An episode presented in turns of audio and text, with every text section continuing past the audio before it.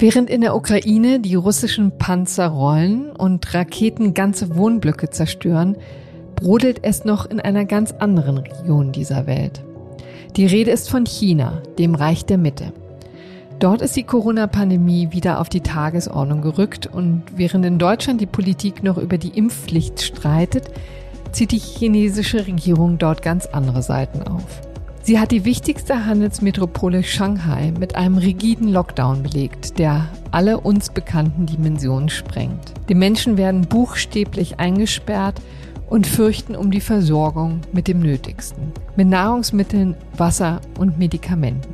Die Angst vor einem positiven Test muss unbeschreiblich sein, denn das bedeutet Absonderung in eigens dafür eingerichteten Isolationslagern. Selbst kleine Kinder wurden schon von ihren Eltern getrennt. Unser China-Korrespondent Henrik Ankenbrand wird uns gleich über sein neues, bedrückendes Leben in Shanghai berichten. Doch die Konsequenzen der neuen Abschottung sind noch krasser. In einer durch und durch vernetzten Welt hat es Auswirkungen auf die ganze Wirtschaft, auch hier bei uns. Sind die deutschen Unternehmen dafür gewappnet? Und schließlich müssen wir darüber reden, ob China nicht auch längst zu einem sicherheitspolitischen Problem für die freie westliche Welt, also für uns geworden ist. Und damit begrüße ich Sie herzlich in unserem FAZ-Podcast für Deutschland. Heute ist Freitag, der 8. April. Mein Name ist Corinna Budras. Schön, dass Sie dabei sind.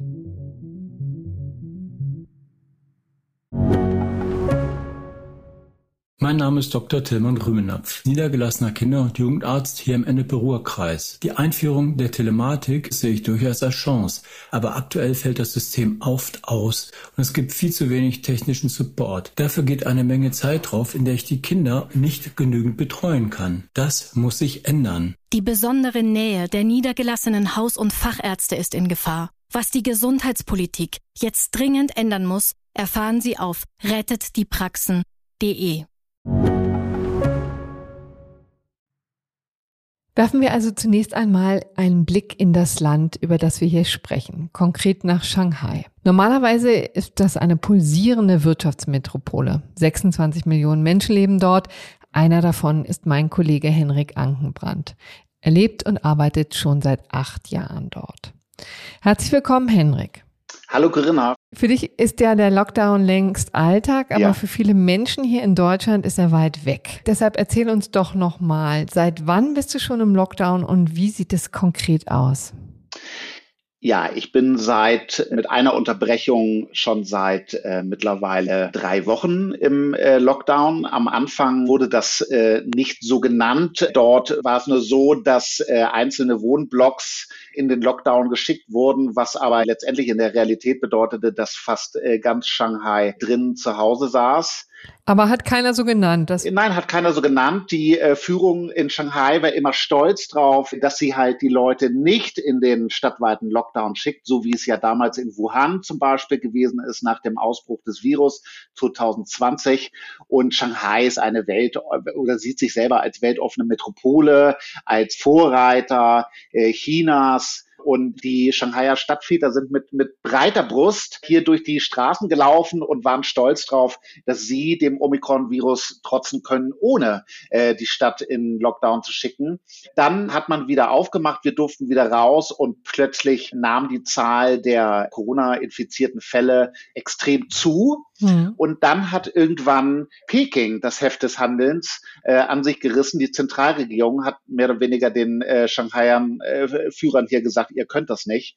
Und er hat daraufhin äh, einen stadtweiten, richtig harten Lockdown angeordnet. Und das bedeutet, dass wir tatsächlich noch nicht mal äh, den Müll runterbringen dürfen. Den müssen wir vor die Tür stellen. Es gibt dann Wächter, die den äh, abholen. Die Freiheitsbeschränkungen in Deutschland wurden ja auch Lockdown genannt. Der Unterschied in Deutschland hm. während des Lockdowns, da sitzt man dann zu Hause, ruft Freunde an und kauft zwischendurch auch mal was ein. Und der Lockdown in Shanghai sieht so aus, dass man hier von morgens bis abends sitzt. Also man steht um vier Uhr morgens auf, versucht meistens erfolglos auf der ah, App. Man wird Essen, geweckt. Ja, nein, das äh, machen wir selber, um äh, Essen zu bestellen, weil ab 6 Uhr sind die Apps online, wo man das wenige Essen, was es gibt, noch in der Stadt bestellen kann. Selbst wenn man dann dort durchkommt, wird das dann trotzdem äh, oft nicht geliefert. Also wir haben, meine Frau und ich, äh, seit Beginn am Montag vor einer Woche nichts bisher bekommen, also weder an Trinkwasser noch an äh, Lebensmitteln. Hm. Kurz mal, wie hoch sind denn die Inzidenzen? Wie viele Fälle, über wie viele Fälle reden wir denn jetzt eigentlich in Shanghai, damit wir mal so ein Bild kriegen?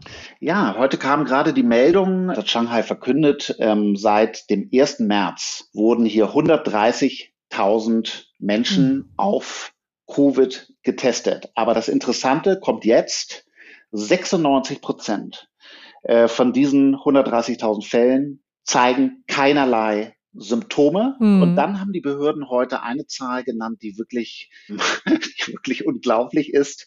Von diesen 130.000 Fällen ist ein Fall eine schwere Covid-Erkrankung. Hm. Äh, das haben die Behörden gesagt. Offensichtlich sind sie stolz darauf, äh, dass man es bisher geschafft hat, nur einen einzigen schweren Fall zu haben. Das ist die chinesische Sichtweise. Die westliche äh, deutsche Sichtweise, meine Sichtweise ist dann doch eher, oh mein Gott, und dafür haltet ihr diese ja. 26 Millionen Einwohner seit Wochen gefangen. Und mhm. Shanghai ist ja auch ein bedeutender Wirtschaftsstandort. Der Shanghaier Hafen ist der wichtigste Umschlagsplatz für die deutsche Wirtschaft zum Beispiel. Die ganzen Lieferketten werden gestört auf der Welt. Mhm. Man sagt so, dass in ungefähr jedem dritten Produkt, was auf der Welt irgendwo gehandelt wird, irgendein chinesisches Element drinnen enthalten mhm. ist. Das wird jetzt aufs Spiel gesetzt, quasi, ne? Das wird aufs Spiel gesetzt. Der Shanghaier Raum äh, mit den umliegenden Gebieten, der ähm, zeichnet für ungefähr ein Fünftel der chinesischen äh, Wirtschaftskraft, der chinesischen Wirtschaftsleistung äh, verantwortlich.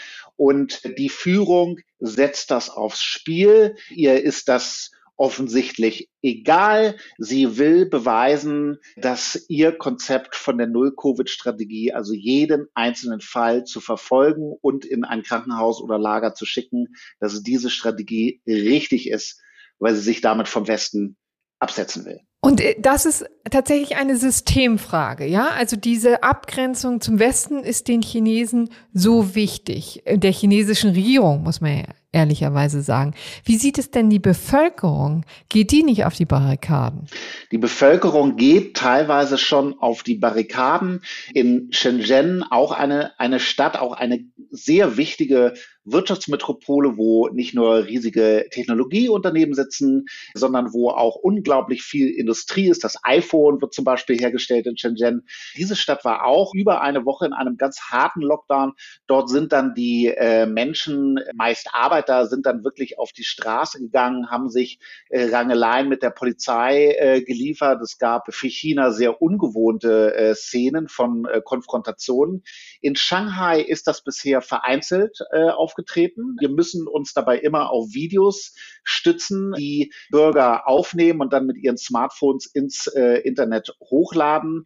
Es ist schwierig, das zu verifizieren, aber es sieht so aus, dass äh, auch in Shanghai die Zahl der Proteste zunimmt. Hm. Ob es nun wirklich zu stadtweiten Massendemonstrationen oder gar einer Rebellion kommt, das weiß man nicht. Klar ist nur, mhm. dass offensichtlich die chinesische Regierung genau das erwartet, weil sie im Moment die Armee in die Stadt verlegt und auch schon vorher äh, bewaffnete oh. Polizeieinheiten in die Stadt verlegt hat und sogar die Volksmiliz mobilisiert hat. Da haben dann ganz äh, unbescholtene Bürger, die noch nie irgendwas von Volksmiliz äh, gehört haben, die sind dann vor dem Lockdown oder auch äh, während des Lockdowns unten vom Hofgang äh, oben an die Tür gekommen und dann klebte dort ein Zettel mit Amtssiegel äh, dran und da stand dann drauf, Sie sind ausgewählt als Freiwilliger für die Volksmiliz und äh, bitte melden Sie sich äh, bis äh, 12 Uhr mittags dort und da,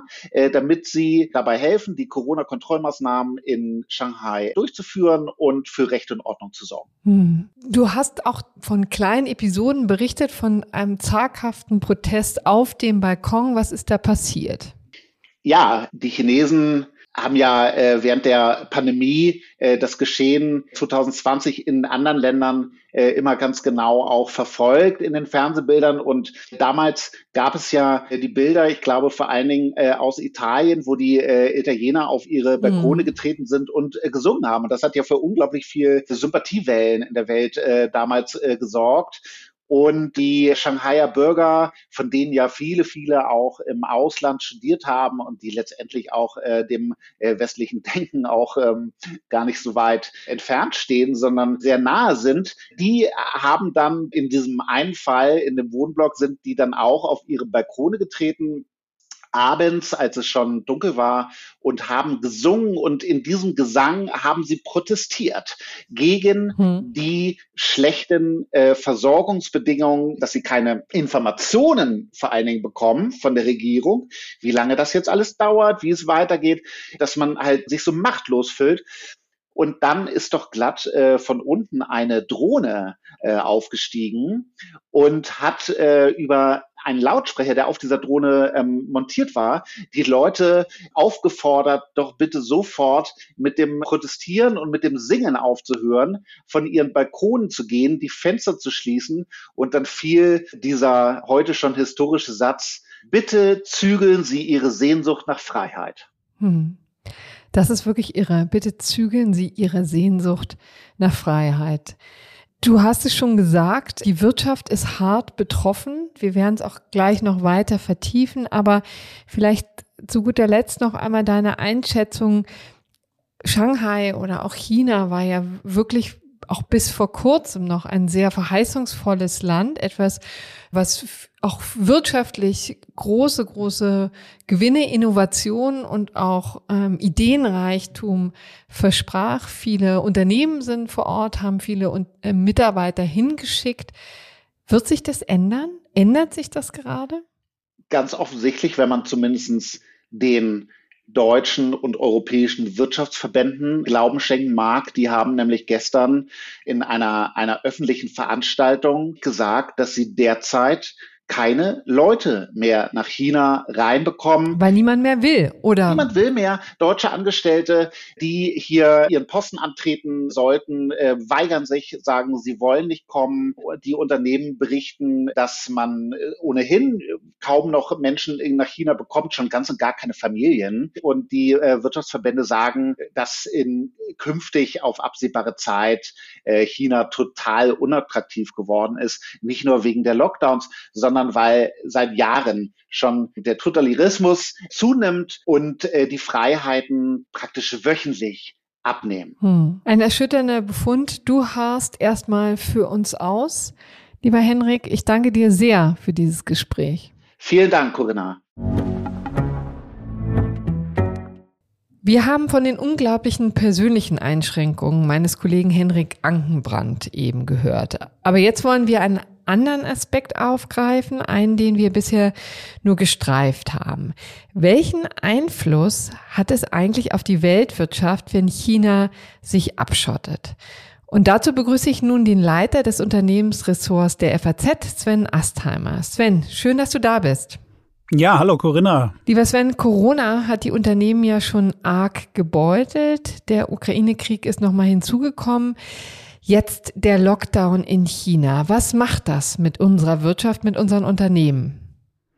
Ja, du sagst es, Corinna, im Moment äh, überlappen sich verschiedene Effekte und man weiß gar nicht äh, so richtig, wie man es auseinanderhalten soll, beziehungsweise was wovon kommt. Ähm, wie du gesagt hast, fing es äh, damit an, dass Corona, die Pandemie und die Einschränkungen dazu führten, dass die globalen Lieferketten äh, enorm beeinträchtigt wurden. Wir kennen das alle über gewisse Knappheiten. Das hat aber vor allem, es hat gar nicht so sehr damit zusammengehangen, dass äh, die Produktion eingeschränkt äh, gewesen wäre, sondern es lag vielmehr an den Transportwegen, dass Container nicht äh, von Asien nach Europa kamen, dass es in den äh, Häfen Staus gab. Das war ein großes Problem gewesen.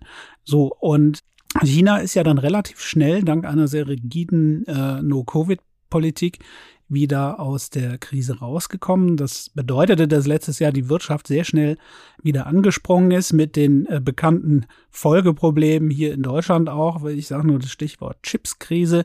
Man mhm. hatte einfach gar nicht so viel Chips geordert, wie man wie man dachte, dass man braucht. Ne? Und jetzt äh, kam dann der Krieg noch dazu und das China-Problem läuft weiter, denn äh, wie, wie man schnell ein bisschen äh, über, überblicken kann, ähm, fährt China jetzt eine ganz rigide äh, Politik und äh, schränkt das Leben, nicht nur das Privatleben vieler Menschen in, in Shanghai, im Großraum und in anderen Regionen ein, sondern eben auch der Mitarbeiterinnen und Mitarbeiter gerade auch deutscher Unternehmen, aber auch der einheimischen Industrie. Und wie wir alle wissen, ist leider, äh, muss man in dem Fall jetzt sagen, die äh, deutsche Wirtschaft doch im großen Maß auch abhängig, sowohl einerseits von den Importen von Vorleistungen aus China mhm. als auch von den Absatzmärkten. Wie sieht denn das aus? Sind es, ist, gilt das generell für alle Branchen oder ragen da einige besonders heraus? Ja, also betroffen ist vor allem die Industrie, das verarbeitende Gewerbe. Und hier nehmen wir mal ein Beispiel raus, die Automobilindustrie in besonders hohem Maße. Die ist ja von, für Deutschland von großer Bedeutung. Schauen wir uns doch einfach mal Volkswagen an, das ist unser größter Hersteller. Mhm. Volkswagen setzt mittlerweile fast 40 Prozent äh, macht Umsatz in China. Das ist natürlich eine gewaltige Zahl und die Prognosen gehen eigentlich in die Richtung, dass man bis vor kurzem noch erwartet hat, dass dieser Anteil noch deutlich steigen wird. Jetzt kam es aber im vergangenen Jahr schon äh, zu einem deutlichen Rückgang. Der Umsatz ist um 14 Prozent in China zurückgegangen und der Marktanteil von VW so von ungefähr 15 auf 11 Prozent gesunken. So, das wird jetzt alles nochmal zusätzlich verschärft. Das hat natürlich verschiedene Gründe, aber es wird jetzt nochmal verschärft, dadurch, dass China, äh, dass VW im Großraum Shanghai schon seine Arbeit einschränken musste. Und das ist natürlich echt bedrohlich, weil äh, ein Auto, wie wir alle wissen, ist ein sehr, sehr komplexes Produkt.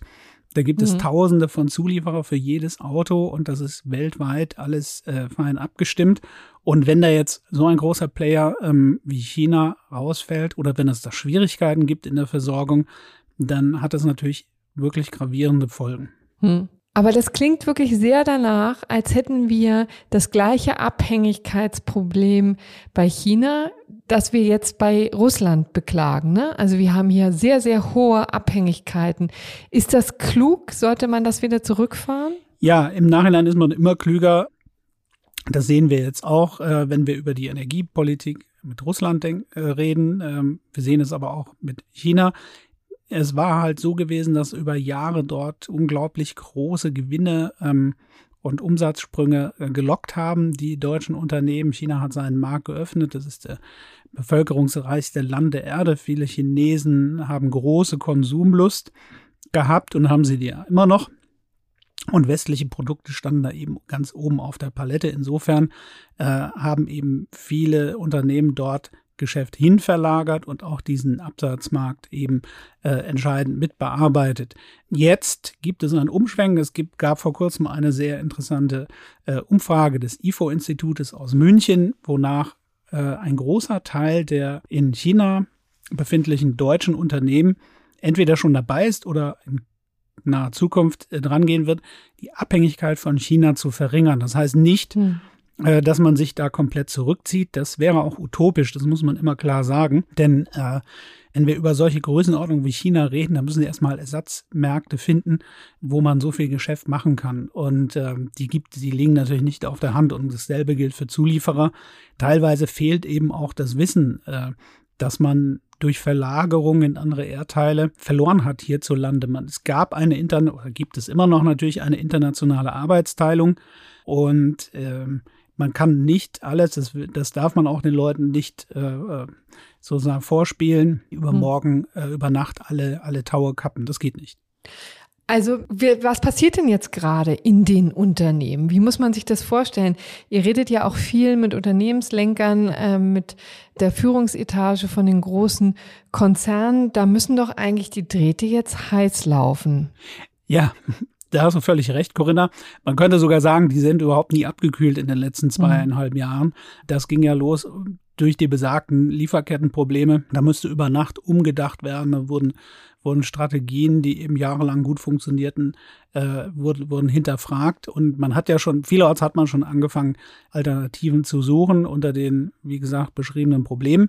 Eine Strategie zum Beispiel, um es mal festzumachen, heißt, äh, dass man versucht, regionaler sich aufzustellen. Das hatte auch schon angefangen durch diese Handelsstreitigkeiten, äh, die unter Donald Trump an Fahrt gewonnen haben, unter anderem mit China, wo Zölle, Einfuhrzölle eine, eine große Rolle spielten. Und man hat gemerkt, es ist gar nicht mehr so einfach, Produkte rund um die Welt überall einzuführen oder beziehungsweise kann sehr teuer werden. Also man hat versucht, mhm. unabhängiger zu werden und für regionale Märkte im Europa, Asien, Amerika Lösungen zu finden, die auch durch solche Regelungen, wenn die sich verschärfen, eben unbeeinträchtigt funktionieren.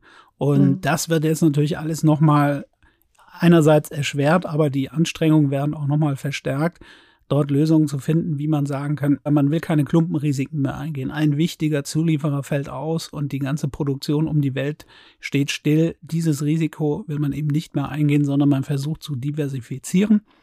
Das heißt, ich habe verschiedene Zulieferer für äh, für bestimmte Produkte, für Kernprodukte, so dass ein bestimmter Teil der Produktion immer weitergeführt werden kann. Hm. Das wird teurer. Denn ja, das hat man ja alles mal gemacht, um Kosten zu reduzieren rund um die Welt. Aber ähm, das nehmen eben viele, viele Unternehmen in Kauf. Bedeutet aber auch, ehrlich gesagt, dass es für die Kunden teurer wird. Ne? Produkte werden teurer in nächster Zeit. Kann man das so sicher sagen? Ja, wir haben ja allgemein, äh, die Inflation ist ja ein Riesenthema geworden in Deutschland, ist mit voller Wucht über uns gekommen. Die hat verschiedene Treiber, aber eins ist klar, das, worüber wir hier reden, das wird natürlich alles nicht dazu führen, dass, äh, dass der Druck äh, der Inflation gesenkt wird. Da braucht es wahrscheinlich andere Maßnahmen. Hm. Ja, herzlichen Dank, lieber Sven, für diese Einschätzung und auch für den etwas trüben Ausblick. So ist es leider. Schöne Grüße nach Frankfurt. Vielen Dank, Corinna. Zum Schluss möchte ich noch einmal einen Blick auf die sicherheitspolitische Dimension werfen. Und dazu hole ich mir jetzt Miko Huotari in diesen Podcast. Er ist Direktor des Makata Institute for China Studies, kurz MERIX. Und dahinter verbirgt sich die wichtigste Denkfabrik zu China hier in Deutschland. Herzlich willkommen, Herr Huotari. Ich grüße Sie. Wir haben es eben gehört, China schottet sich in einem Ausmaß ab, das viele erschreckt und verstört. Hat das nur mit Corona zu tun oder steckt da mehr dahinter? Da steckt mehr dahinter. Die Führung schaut auf eine Welt äh, und sieht da Bedrohungen. Sie sieht ähm, den Druck aus den USA, unter Trump insbesondere, äh, stark ausgeprägt, aber eben das ist die Wahrnehmung unter beiden nicht schwächer geworden. Sie sieht eine Weltwirtschaft, die turbulent ist. Ähm, sie sieht die eigenen Abhängigkeiten im Bereich der Energiewirtschaft, im Bereich ähm, der Chipindustrie. Das sind alles Themen, äh, wo die Führung in Peking sagt, das können wir uns nicht leisten länger. Und ähm, insofern ähm, ist es deutlich mehr als nur der Versuch, sich jetzt ähm, vor dem Virus abzuschotten und zu schützen, sondern tatsächlich auch ähm, eine neue Denke in der Art und Weise, eine neue Autarkie-Vision vielleicht, zumindest stärkere Unabhängigkeit äh, zu erreichen. Das treibt die Führung in Peking um. Ja, die Führung in Peking macht aus der Corona-Bekämpfung eine Art Systemfrage. Ne? Sie prangert das Chaos im Westen an und setzt dem das Narrativ von Chinas Ordnung entgegen. Wie ernst muss man denn solche Rhetorik nehmen? Richtet die sich eher an die eigene Bevölkerung oder auch an uns? Das ist absolut ernst gemeint und da steckt viel tiefer und viel mehr dahinter, als wir das vielleicht im ersten Blick annehmen wollen. Es ist nicht nur Propaganda. Ähm, es das ist sicherlich auch eine Funktion. Aber tatsächlich ist die Führung davon überzeugt, dass ähm, die KPC, die Kommunistische Partei Chinas, ähm, in der Lage sein wird, ein überlebensfähigeres System zu etablieren. Und alles das, was wir hier im Westen als unsere eigenen Werte, Interessen, Prinzipien vertreten, Demokratie, äh, dass das letztlich im Niedergang befindlich ist und historisch richtig die Partei ähm, zu Hause in Peking, im Land, aber dann eben auch international mit den eigenen Ordnungsvorstellungen durchsetzen wird. Auch im Ukraine-Krieg spielt ja China eine entscheidende Rolle. Das Land stand anfänglich fest an der Seite Russlands und das hat sich auch nicht so richtig geändert ne, im Laufe der vergangenen Woche oder in, können Sie da eine Entwicklung ausmachen? Die Dinge sind im Fluss, aber die Prinzipien und die Prioritäten sind gleich. Ähm, und die Priorität ist, ähm, China leitet seine Außenpolitik ähm, aus dem strategischen Wettbewerb mit den USA und letztlich mit dem Westen mhm. ab. Und da ist Russland ein zentraler Partner. Xi wird Putin, soweit es ihm möglich ist, nicht fallen lassen und ähm, sieht sich ganz im Gegenteil tatsächlich sozusagen bestätigt in der eigenen Bedrohungswahrnehmung, ähm, weil ja in der Tat ähm, es dem Westen gerade gelingt, ähm, einen ähm, gewichtigen Staat, G20-Mitglied, Mitglied im UNO-Sicherheitsrat, äh, massiv unter Druck zu setzen. Und die Sorge in Peking ist, dass das sozusagen ein Plot ist, ein, ein, ein, eine Herangehensweise, die auch China drohen könnte. Und insofern ähm, ist die Partnerschaft mit Russland da deutlich mehr als nur eine äh, Allianz aus Convenience, sondern tatsächlich in einer grundsätzlichen strategischen Perspektive verankert. Und vergangene Woche gab es ja diesen EU-Gipfel mit China, bei dem EU-Kommissionspräsidentin Ursula von der Leyen den Staatspräsidenten Xi Jinping für diese Rolle ins Gebet genommen hat. Inzwischen ist eine Woche vergangen. Lässt sich schon sagen, ob dieser Gipfel irgendeinen nennenswerten Effekt hatte oder sind die Fronten weiter verhärtet? Die Fronten sind sehr verhärtet. Und ähm, der Außenbeauftragte Borrell und die Kommissionspräsidentin haben das ja recht klar gemacht, auch ähm, in der Auslese dieses Gipfels. Ein Dialog der Tauben und Stummen, äh, so hat es ähm, äh, Josep Borrell genannt.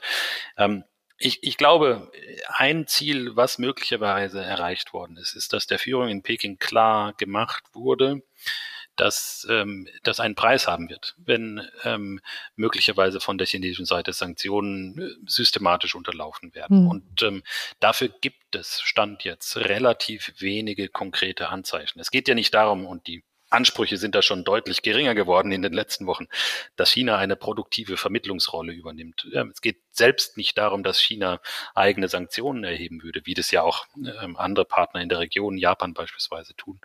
Ähm, es geht darum, dass die europäischen und amerikanischen Sanktionen nicht systematisch unterlaufen werden. Und wenn das gelänge, ähm, dann ist das, glaube ich, ein Ziel, wo man realistischerweise darauf hoffen kann, dass darüber dann die Beziehungen zumindest nicht zerbrechen. Die Hoffnung des Westens auf heilende Wirkung von Handel und Austausch wurden im Fall von Russland ja schwer enttäuscht. Durch wirtschaftliche Verflechtung ist noch keine Diktatur zu einer Demokratie geworden. Ich glaube, so viel kann man jetzt tatsächlich mal feststellen. Muss man jetzt davon ausgehen, dass dieser Ansatz auch im Fall von China gescheitert ist? Wenn es darum geht, dass wir damit verbinden, die Hoffnung, dass China sich politisch ändert, dann ist diese Hoffnung absolut zentral ähm, und fundamental gescheitert. Ähm, wo sie nicht gescheitert ist, ist mit Blick auf die gesellschaftlichen Veränderungen, auch äh, die wirtschaftlichen Veränderungen. Wir haben ja gerade eine Gegenbewegung gegen die zunehmende Dynamik des Privatsektors, äh, gegen die gesellschaftlichen Freiheiten und äh, alles das wird ja sozusagen zurückgedrängt, weil es sich unter dem Einfluss der internationalen Verflechtung verändert hat. Und ähm, aber politisch im Kernbereich ähm, ist äh, sicherlich das Gegenteil der Fall. Ähm, Chinas Staatskapitalismus macht sich sozusagen den internationalen Handel zu eigen und wendet ihn zum Teil gegen uns. Ähm, also insofern, diese Hoffnung ist sicherlich völlig verfehlt. Nach all dem, was wir jetzt besprochen haben, ist China für Europa oder für den Westen insgesamt eine sicherheitspolitische Gefahr? Nun, dadurch, dass ähm, Peking sich an die Seite des Aggressors Russlands äh, stellt, ähm, ist doch klar, dass ähm, wir da nicht einfach wegblicken können und ähm, hoffen, dass diese strategische Partnerschaft und Allianz nach dem Krieg dann vielleicht weicher wird oder sich auflöst. Das ist ja etwas, was ähm, davon auszugehen ist, dass es bleibt. Und insofern diese sicherheitspolitische Dimension in jedem Fall schon mal gegeben ist. Wir müssen darüber hinausgehen. Es ist heute schon so, dass China ähm, eine der größten sicherheitspolitischen Herausforderungen für europäische Akteure im Bereich Cyber ist. Mhm. Ähm, und dann blicken wir natürlich auch äh, mit Sorge auf die Region Ostasien. Wir haben eigene Interessen dort. Wenn die Seewege ähm, und die Freiheit der Seewege in Gefahr ist, wenn ein Konflikt um Taiwan mhm. droht, das betrifft unsere Interessen unmittelbar und zu guter Letzt und vielleicht am gewichtigsten. Wir dürfen auch nicht vergessen, die Sicherheit Europas wird Stand jetzt immer noch auch durch Washington garantiert. Und wenn mhm. Peking Washington als den Erzrivalen ansieht, dann geht das uns an und wir können uns da nicht sozusagen auf eine neutrale Position stellen. Mhm. Und sind wir uns dessen eigentlich bewusst? Nun, ich glaube, äh, diese Wahrnehmung sickert langsam ein, aber die umfassende strategische Herausforderung, die China für Europa, für europäische ähm, Handels-, Wirtschafts-, aber eben auch Sicherheitspolitik bietet, ähm, die wird äh, sicherlich nach der Krise mit der Ukraine und dem Krieg Russlands dort ähm, nochmal viel stärker äh, zutage. Hm. Da hilft doch eigentlich auch nur eigene Unabhängigkeit schaffen. Ne? Muss also auch der Westen sich jetzt abschotten? Der Westen muss auf Handlungsfähigkeit setzen. Das ist das Erste und das gilt insbesondere für die Europäische Union. Es kann natürlich nicht sein, ähm, dass wir nicht in der Lage sind, uns gegen ökonomische Zwangsmaßnahmen aus China beispielsweise gegenüber Litauen ähm, nicht ähm, adäquat zu verteidigen. Es kann auch nicht sein, ähm, dass wir ähm, gegenüber dieser russisch-chinesischen Allianz sozusagen ohne Handlungsfähigkeit ähm, dann auch dastehen. Aber Abschottung ist nicht das richtige Rezept. Wir müssen in unsere eigenen Stärken investieren. Die da gehört auch dazu, in internationale Regeln und Interdependenzverflechtung zu investieren. Aber wo natürlich neue Wege gesucht werden müssen, ist mit Blick auf die industrielle und Innovationsstärke Europas. Und da kann Europa nur als eine Einheit bestehen im Wettbewerb mit den großen anderen Staaten, insbesondere mit China. Hm. Herzlichen Dank, Herr Huotari, für dieses Gespräch. Ich danke Ihnen.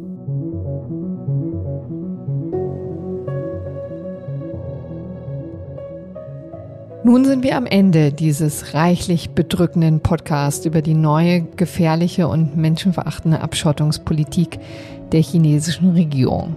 Ich muss gestehen, dass ich bei den Berichten meines Kollegen Henrik Ankenbrand regelrecht Gänsehaut bekomme. Aber gerade deshalb ist es wichtig, China nicht aus den Augen zu lassen.